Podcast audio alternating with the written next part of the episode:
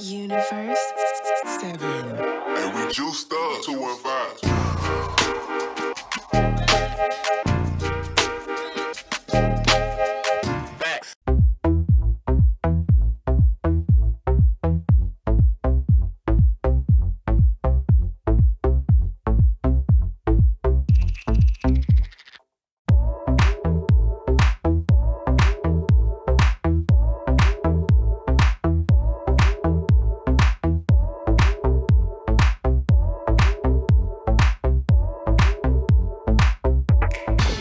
Yo, what's going on, bro? Ham? It's your boy Jerry, the TR Expert Washington here at General Fitness Company Studio. Today is Wednesday, October 19th, 2022, and we're here on season 9, episode 114. Yeah, I got it right this time. I definitely uh, checked and double checked and triple checked to make sure that I was saying it right this time. I was kind of uh, embarrassed that I got it wrong two days in a row, Friday and Monday.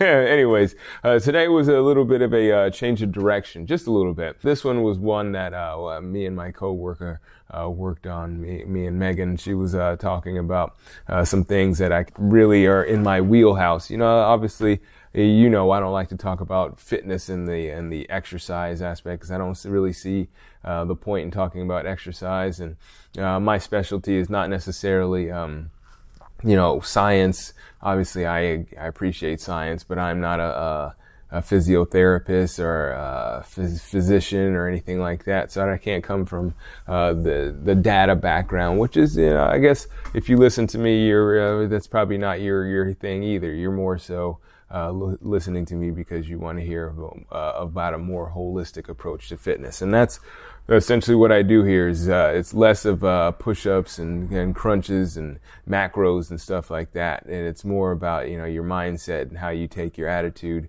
uh, in the gym, uh, outside of the gym, and how that incorporates into your everyday actions and your habits that lead to you know a healthy and happy lifestyle overall.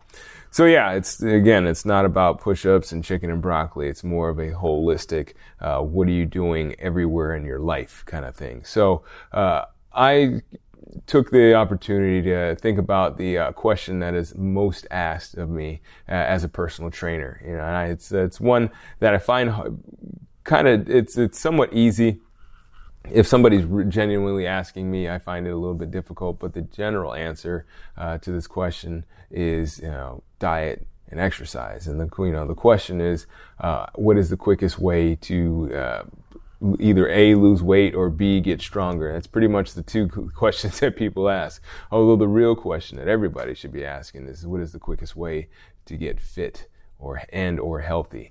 Uh, because once you become fit and healthy you lead a fit and healthy lifestyle and those other things like getting stronger and losing weight just kind of go hand in hand with that situation. So uh, yeah that's the long-winded way of saying we're going to talk about uh, five things that you wouldn't normally hear a personal trainer tell you that are important about getting stronger all right. So, without further ado, uh, that was the clunky way of trying to get to the the title of this here episode. Uh, but yeah, without further ado, season nine, episode one fourteen, and this episode will be called Five Fitness Tips That Fit Pros Can't or Won't Tell You.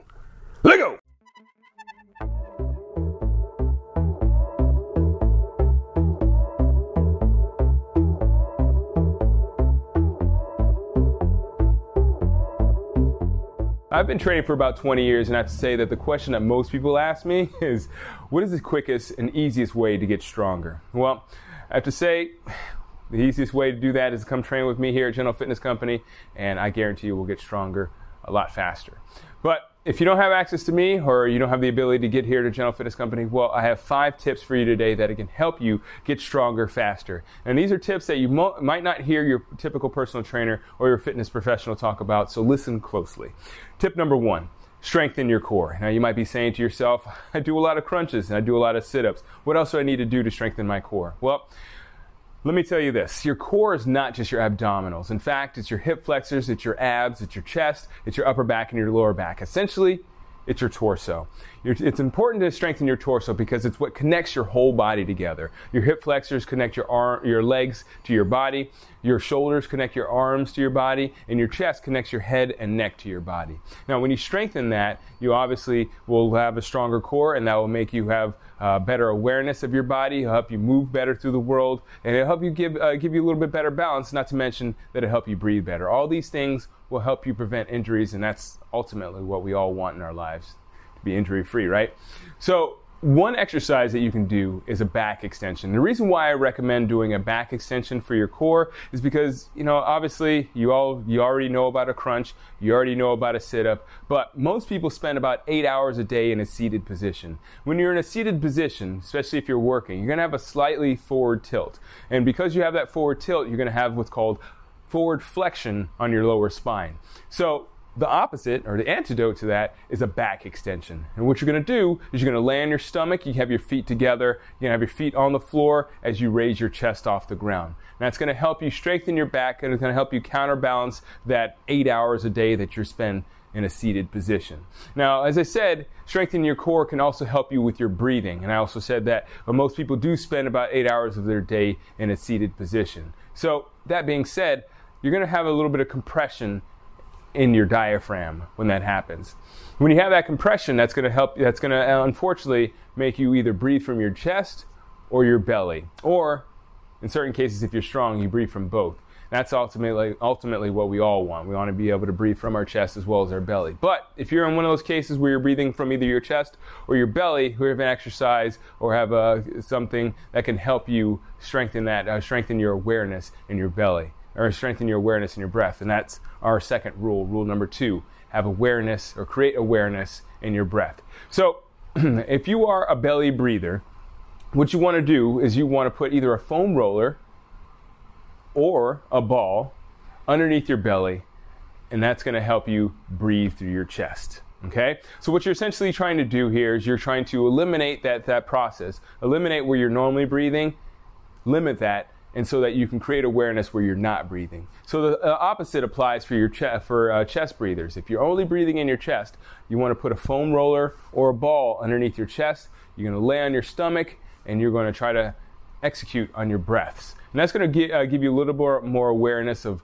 how you're breathing. It's going to help you uh, breathe stronger. It's going to help your core be, uh, become a little bit stronger. And of course, it's going to help you with your balance.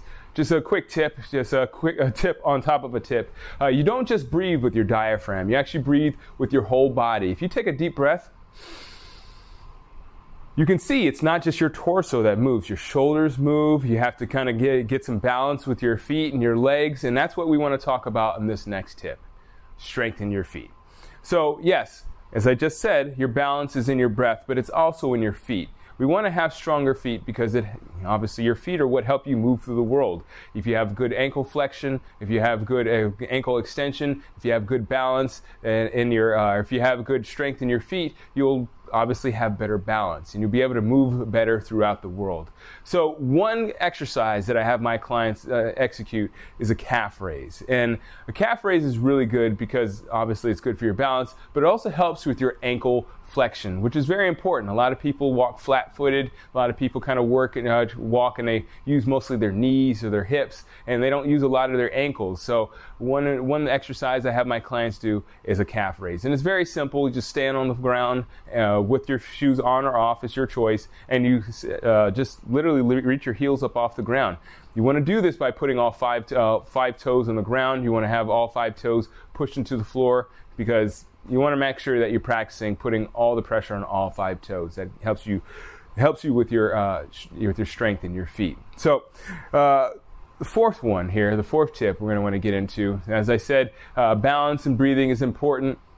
But what's also important is uh, moving through the world. As I, we, we alluded to that when we were talking about the calf raises. Uh, but moving through the world is not just forward and back. It's also side to side. It's squatting. It's extending your ex- extending your spine, as we talked about earlier. It's forward flexion, and all those movements are controlled by your hips. So a lot of people think that you know it's important to strengthen your hips because it's good for your knees, uh, but it's not just for your for your knees. Again, it's good for it's good for your squats. It's good for your uh, it's good for for pretty much everything that you need to do that involves you moving from one place to another. So if you want to have stronger knees, if you want to have stronger ankles, if you want to have a stronger back, you're going to execute on some hip presses. Okay, so as I said before, when you spend, when you're uh, at the office, you spend about eight hours a day in a seated position. In a seated position, you essentially eliminate your hamstrings altogether. You're not using your hamstrings at all, and because you're not using your hamstrings, whatever you don't use, you lose. So you're going to have atrophy in your hamstrings as well as in your glutes. So the hip press is executed by laying on your back with your feet flat on the floor and your knees bent. What you're going to do is you're going to lift your hips up off the ground, and that's going to help you activate your hamstrings as well as your glutes. And if you strengthen your hamstrings and glutes, you'll eliminate you uh, you eliminate the movement or you eliminate the need for you to use your knees and ankles when it comes to extension, forward extension, and backward extension, as well as moving side to side. That's a you know that's pretty much the cause for most injuries that uh, most people do not have strong hips is that they uh, use mostly their knees uh, and their ankles and their lower back to execute most movements. So uh, that actually, uh, we're going to go into our last tip here, the fifth tip, and that is a weak muscle, or excuse me, a tight muscle is normally a weak muscle. So a lot of people think about this. They say, uh, you know, when, when you have a tight muscle or something like that, you say, oh, I need to stretch my hamstring. You know, if you have a tight hamstring, I need to stretch my hamstring. Or you have a tight shoulder, you think, I need to stretch my shoulder. But that's not necessarily the case. See, there's a thing called an uh, associative, associative process. Uh, the uh, principle of association, excuse me.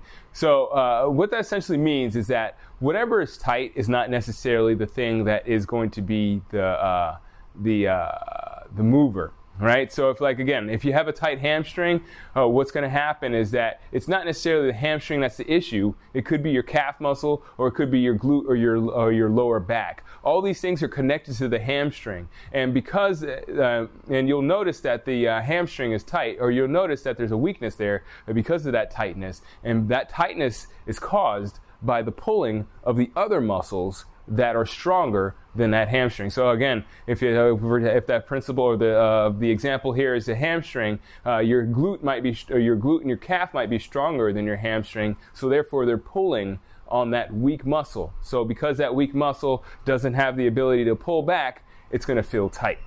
So what you're going to do, what you want to do is essentially is you want to strengthen your muscles. You don't want to spend all your time stretching. Obviously, stretching is not a bad thing. It's a good thing. Yoga's been around for thousands of years, so it obviously has its validity, but that's not the only thing you want to do. You want to strengthen your muscles so that you can have that uh, have that contrasting force. You want to be able to pull you want your hamstrings to pull back on your glutes and on your calf muscles. You don't want them to be acted upon. You also want them to act. All right, so that pretty much does it for these five tips. These are, again, these are tips that you won't hear most fitness professionals talk about. Most people talk about uh, specific exercises or they talk about your diet, but they don't talk about these hidden secrets that most people, uh, you know, just don't really, aren't, aren't really aware of because that's not really what they focus on. We all want to look good on video and we all want to have strong biceps and a six pack uh, abs, but if your back is not uh, functioning well, or if your hamstrings aren't doing what they're supposed to do, well, then eventually you're going to be you're going to be susceptible to injury, and you're not going to be a happy person. So. Anyways, I do appreciate you watching this. I hope this brought you a lot of value. If you did uh, enjoy it, feel free to share it with someone else. Uh, until uh, next time, this is your boy Jerry Washington, and as always, keep good company.